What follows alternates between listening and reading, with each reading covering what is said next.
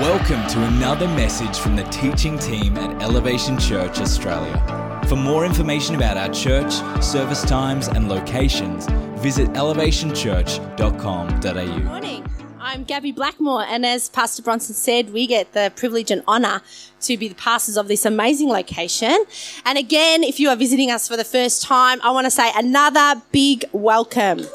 Big welcome. Do you know, it's a big deal when people take time out of their day. So never ever take for granted when people take time out of their day to spend time with you or come to church. Hey, so today we're continuing part two of our series called Behold, uh, which Pastor Bronson started last week.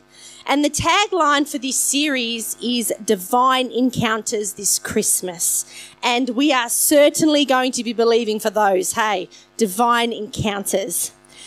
Do you know, we'll be looking at uh, the story from the Christmas story from three different viewpoints. Uh, from the viewpoint of Mary, the mother of Jesus, which we covered last week. Um, and if you missed it and you need to catch up, listen to the podcast or watch the watch it on YouTube, so then you can catch up. Joseph, the non-biological father of Jesus, which is what I'm going to cover today, and then a group of shepherds. Do you know all these characters had behold moments in the lead up to and at the birth of Jesus? Do you know they all experienced angelic or divine visitations that left them, let's be honest, pretty apprehensive in the moment, uncertain, and perhaps fearful. And why? Because they were facing a reality of a future they were not expecting. And you know, during this series, we're going to ask two questions. Pastor Bronson spoke about them last week. And they are what does this divine encounter reveal about Mary, Joseph, the shepherds, and therefore us? And what does this divine encounter reveal about God? Do you know, it's funny because we know how it all ends, don't we? We know.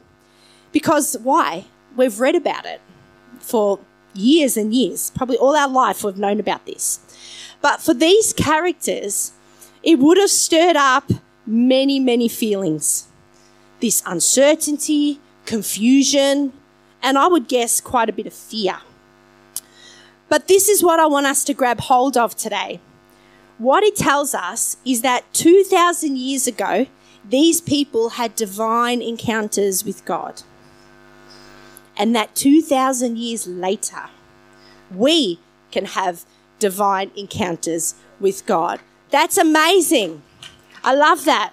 Do you know, we sang that song today, Same God. This is what it's about. Yesterday, today, tomorrow, same. We're going to pray now. Let's just pray. I just want to thank you, Father, that you anoint my words today. I thank you, God, that there will be divine encounters in this room.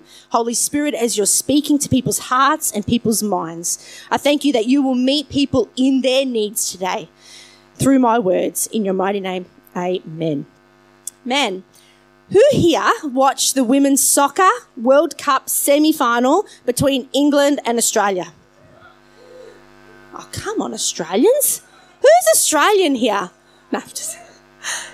Okay, there's a few people who watched it. Well, we watched it as a family. And if you know my family, we're not very sporty. Not much sport happens in my family. We are not like the Nobles, where Collingwood and Essendon are playing. Yep. Grand Prix, all that. We're not like that at all. we watched it. We sat down on the couch and watched, we were watching it. And the score is 1 0 to England. And then Sam Kerr. She fires a rocket of a kick, hey, and she scores a goal. And what happens? The stadium erupts. Yeah, Australia wakes up suddenly. People are jumping off the couches. Well, we were certainly jumping off the couches. My least sporty child, Joelle, was flying through that room. Loved it.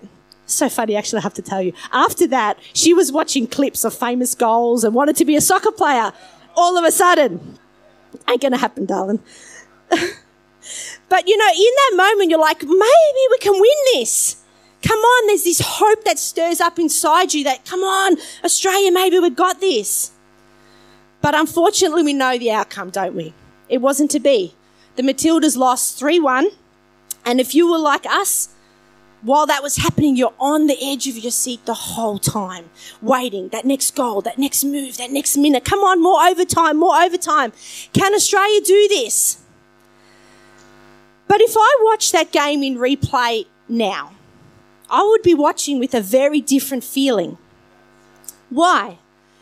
Because I know the result. I know who wins. I wouldn't have that same emotion, that same anticipation. But in that moment, as you don't know what is about to happen, it's quite intense because every minute is unknown. What's next? What's next? So today, I'd love us to try and put ourselves in Joseph's shoes as if we are watching the soccer game live. We are just like Joseph. We don't know how it's going to end. We are going to live in the moment, right? We are going to be live in that moment. So let's now ch- turn to Matthew. If you have your Bibles with us, turn, otherwise it'll be on the screen. It's a bit of a long scripture, so bear with me. It's Matthew 1 18 23. This is how Jesus the Messiah was born. His mother, Mary, was engaged to be married to Joseph. But before the marriage took place, while she was still a virgin, she became pregnant through the power of the Holy Spirit. Joseph, to whom she was engaged, was a righteous man and did not want to disgrace her publicly, so he decided to break the engagement quietly. As he considered this, an angel of the Lord appeared to him in a dream. Joseph, son of David, the angel said, do not be afraid to take Mary as your wife, for the child within her was conceived by the Holy Spirit, and she will have a son, and you are to name him Jesus for he will save his people from their sins. All of this occurred to fulfill the Lord's message through his prophet. Look, the virgin will conceive a child. She will give birth to a son, and they will call him Emmanuel, which means God is with us. When Joseph woke up, he did as the angel of the Lord commanded and took Mary as his wife. But he did not have sexual relations with her until her son was born and Joseph named him Jesus. Okay, let's let's just digest what has just happened here. Joseph finds out that his fiancee, the woman he's going to marry, is pregnant. Now, let's just think about that. His mind would have been running 100 miles an hour. We haven't. We held hands. I'm sure we didn't. Just think about that. His mind. He's a man, guys. Oh, guys, I'm not a man, but I'm sure maybe that's how it is. And then, and then we get real. Can I be real with us today, church? Can I be real? Joseph thought, Joseph's thoughts would have been something like this. Who is this guy? Who is he? I'm going to kill him. How dare he? How dare she? Virgin? Really? Come on, church, think about it. Think about that if your daughter, my daughter, comes to me and says, Mom, I'm pregnant. It's by the Holy Spirit. Yeah. We'll have a chat about that. Just think about that. And the angel says, Don't worry. It's not another guy. Don't worry. It was the power of the Holy Spirit. Yeah, great. Very comforting. Think about that. This is a man who is to marry a woman, the shame, the ridicule, the gossip, what's happening. Just think about all that stuff as well. Do you know, we often hear a lot about an angel coming and making an announcement to Mary, but we can't forget Joseph. The key reason not to forget Joseph is not so much because he had a tough gig, and boy, he had a tough gig. You know, he's raising a son that sort of was and sort of wasn't his. But because what we think about Joseph and his story greatly defines what we believe about Jesus. Do you see, if we think that Joseph, not being the biological father of Jesus, is just a bit of exaggeration, or that it adds to the drama, the drama that we love, it just adds, just puts part of that story.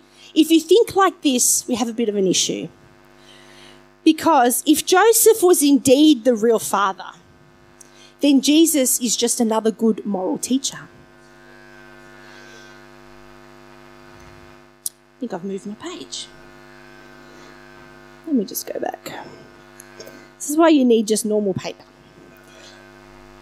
Do you know, and we've had a lot of moral teachers in history, haven't we? And they've been helpful to the world, but they're just another good person. They're special, but they're not really that special. We don't need another good person. But if God is the real Father, that changes everything, absolutely everything. That means that Jesus is actually the Son of God. Wow. Yes, Dave. Wow. This is shocking. It's actually earth shattering and it's monumental for the whole of humanity. Changes everything.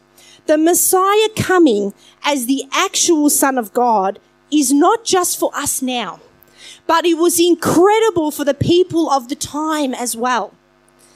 We saw earlier in verse 23 from Matthew, which is actually a quote from Isaiah 7:14, and it said, "Look, the virgin will conceive a child. She will give birth to a son, and they will call him Emmanuel, which means God is with us."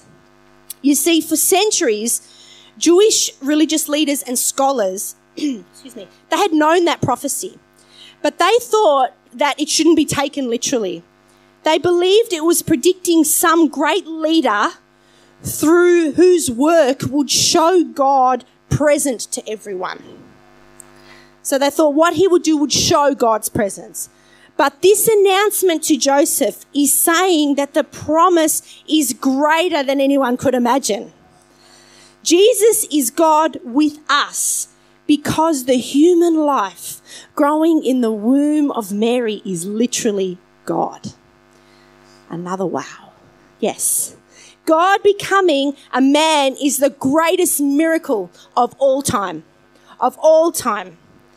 The theologian J.I. Packer said, The Almighty appeared on earth as a helpless human baby, unable to do more than lie and stare and wriggle and make noises, needing to be fed and changed and taught like any other child. The more you think about it, the more staggering it gets. Amazing.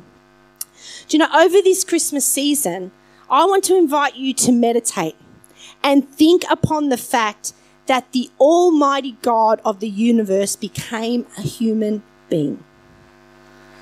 Let's not get so familiar with that and just think it's part of a, a story you know, as we're going through Christmas and we're making our Christmas lists, we're creating our lunch menus and dinner menus, we're decorating our houses, we're wrapping amazing presents for our wives, we're catching up with friends, we're purchasing more food than we can eat, we're eating more food than we need. We know that. Let us not lose sight of the miracle that the Almighty God became a human being.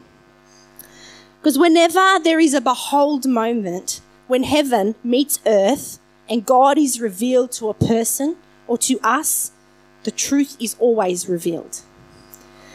I mentioned earlier that we're going to be asking two questions. What does this divine encounter reveal about the characters and us? And what does this divine encounter reveal about God? But before I get to those, let's have another look at Matthew 1:21. It says this: and she will have a son, and you are to name him Jesus. He will save his people from their sins. Do you know, the angel tells Joseph what he is to name his boy. In those times, the cultural times, it was the father's absolute right to name his child. He had complete rights over his children, and the naming was a sign of control over the family, the position of a man, right? The fatherhead. But we see here the angel takes that away from Joseph.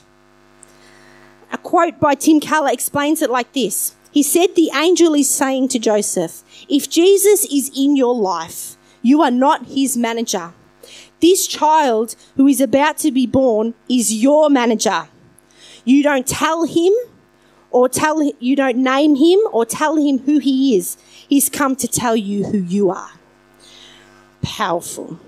So powerful. So here we have Joseph who's still coming, you know, coming to terms with the announcement that he's future wife, fiance, who, you know, she's pregnant and that he didn't even get involved in the fun part of creating this baby.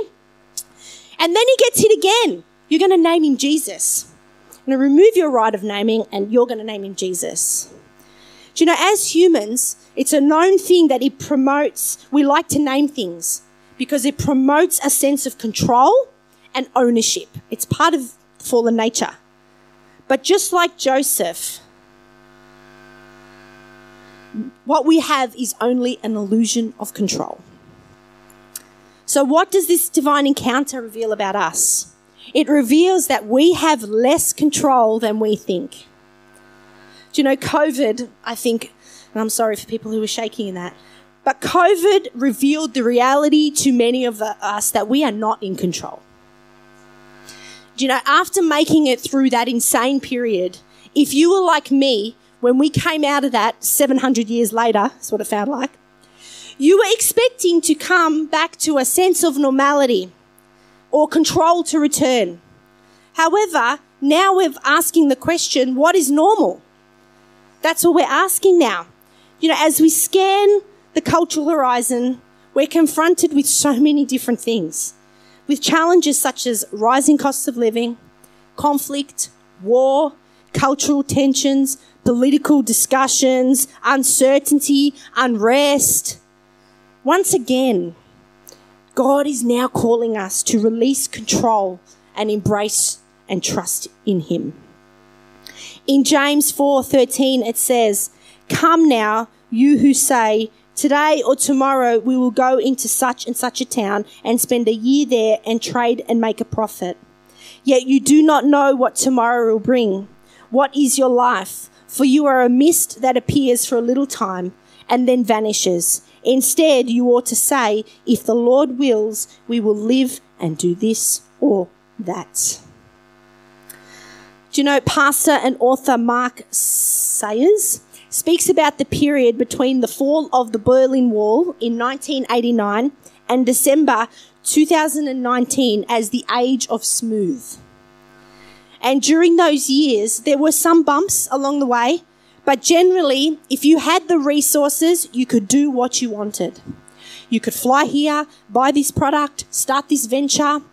You could basically do what you wanted. It felt like most things, if they were planned and resourced well, they would always work. But this is not the world we live in today. This is not where we are. What we had was an illusion, was only an illusion of control. Instead of trying to control, Jesus calls us to something very different, something very countercultural, to live in a way that most people think is absolutely crazy. You're going to have to commit to denying yourself. And what a crazy concept that is in the, the world of today, because today's world is all about me whatever I want to do, however I want to do it, wherever I want to be, me. Totally countercultural, if the keys would come. See, following Jesus is not about saying, Jesus, I will follow you if ABC is in place. I will do this if XYZ is ready. It's not about weighing up the pros or cons or sitting down and working out, do you know what is my going to be my return on investment if I follow Jesus? What, what is it? What's this deal all about? It's not about that. Do you know, at the moment, we are looking at buying a new car because Joelle, and I know that I'm not old enough to have a daughter who's going to turn 18, clearly, but she's turning 18 next year and she's taking my car. So the plan is for us to buy a new car for me. So, over the last week, we have looked at, Rick, please block your ears, getting an EV, an electric vehicle. See, he's already scrunching up his nose. Because I can do that through my workplace. So, there have been lots of number crunching. You know, which car? Is it a Tesla? Is it a Volvo? When, how long, owning versus, versus leasing hurts my head really. Leave that to Bronson, he's the spreadsheet man. But you know, unlike this process that we go through when we do things like this, we make decisions. To follow Jesus is not a negotiation. It's not a negotiation, it is a surrender. It's a surrender. It takes courage to do this, real courage to do this. You know, at the end of my message today, if you have never taken this step of courage and made the decision to follow Jesus, I will give you that opportunity. But let me ask you, I'm going to ask me today, are there some areas of your life where you need to relinquish control and trust God like Joseph? I'm sure there are. They're already popping up in my head, mine, not yours. I'm sure there are. In Luke 9 23 24, it says, Then he said to the crowd, If any of you wants to be my follower, you must give up your own way. Take up your cross daily and follow me. If you try to hang on to your life, you will lose it. But if you give your life for my sake, you will save it. See, Joseph obeyed and he gave up the rights to name his son. He trusted God's ways even when it didn't make sense. He trusted, even when his mind is thinking totally outside of that. But something inside him said, God must know. So he trusted. Do you know, most of us struggle when God's way is the only thing that makes sense. We struggle in that part. You know, what, what does Joseph's divine encounter reveal about God? Is that God values every single piece of the puzzle. Every piece. Do we have any jigsaw puzzle extraordinaires in the audience today? Yes. Val, Denise. Well, what is it? A thousand pieces? Five thousand? Ten thousand? Thousand? Come on, Val, what's your biggest puzzle? Just say 50, it's very impressive.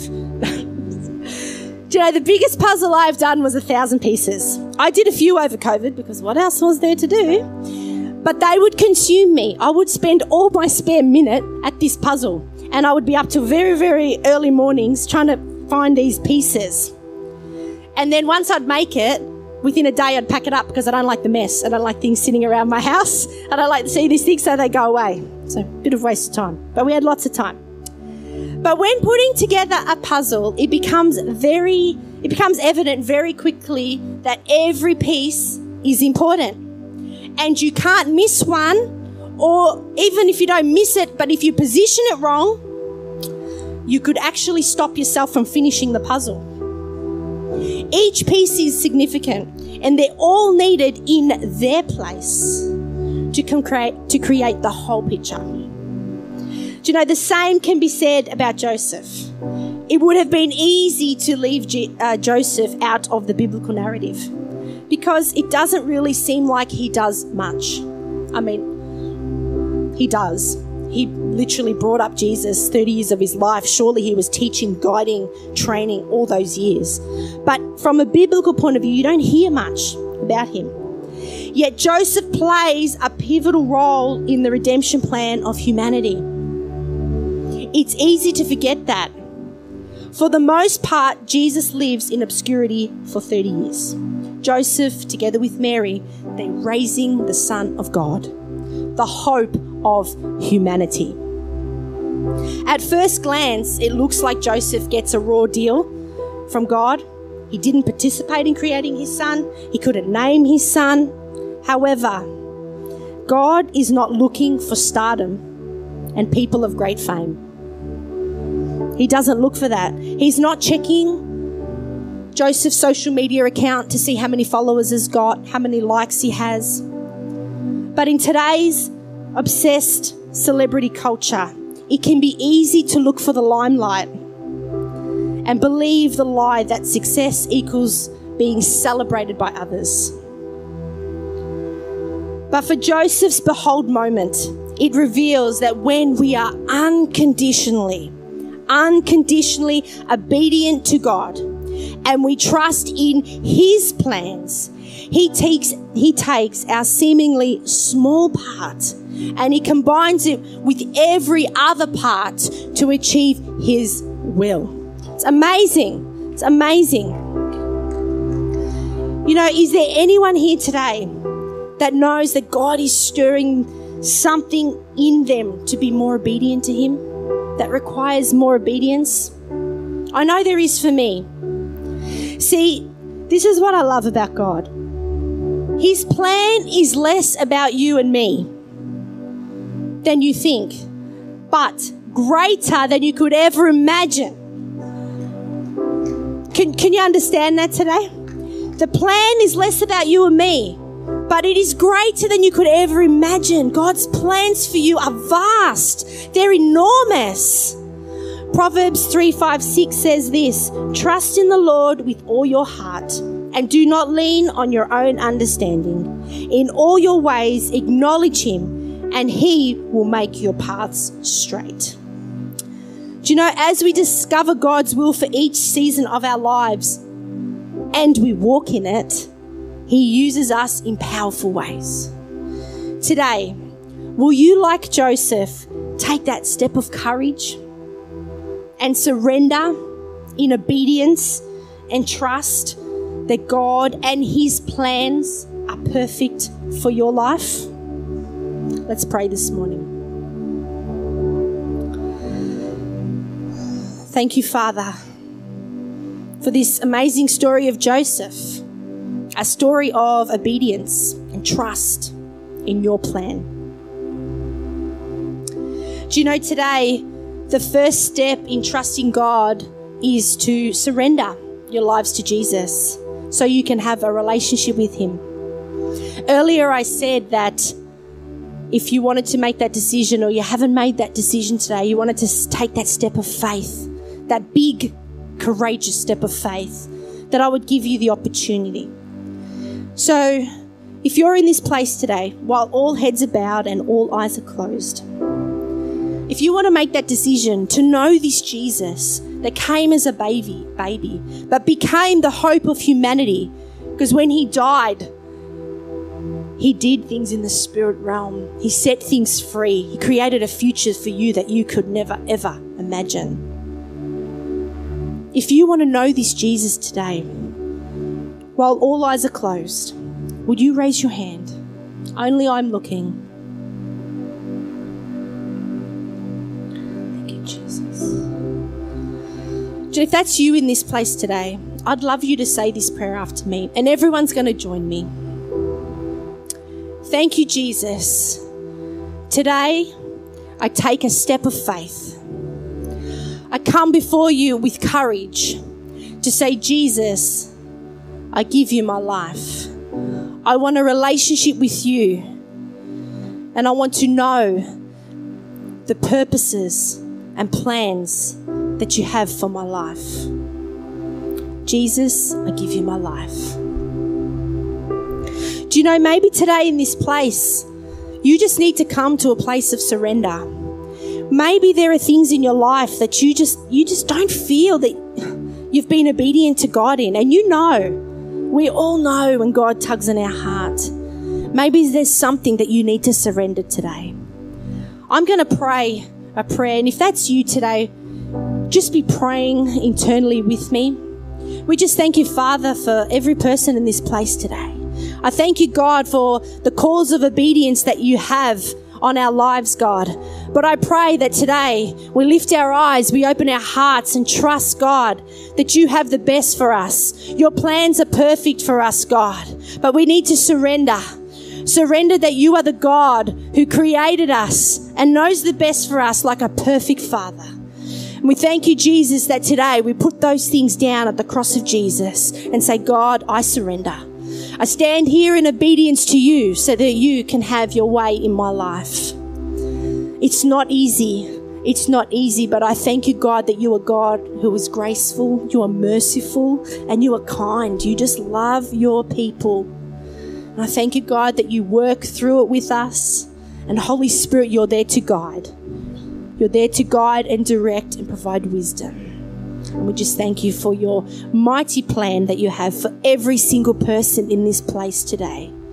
In Jesus' name.